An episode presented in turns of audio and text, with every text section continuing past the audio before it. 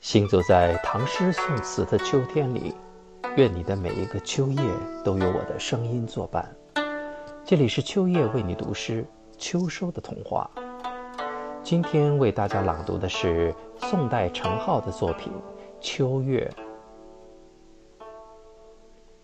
清溪流过碧山头，空水成仙一色秋。隔断红尘三十里，白云红叶两悠悠。四季之美，就是在于及时欣赏和享用，让这一刻的美化入心间，融入灵魂。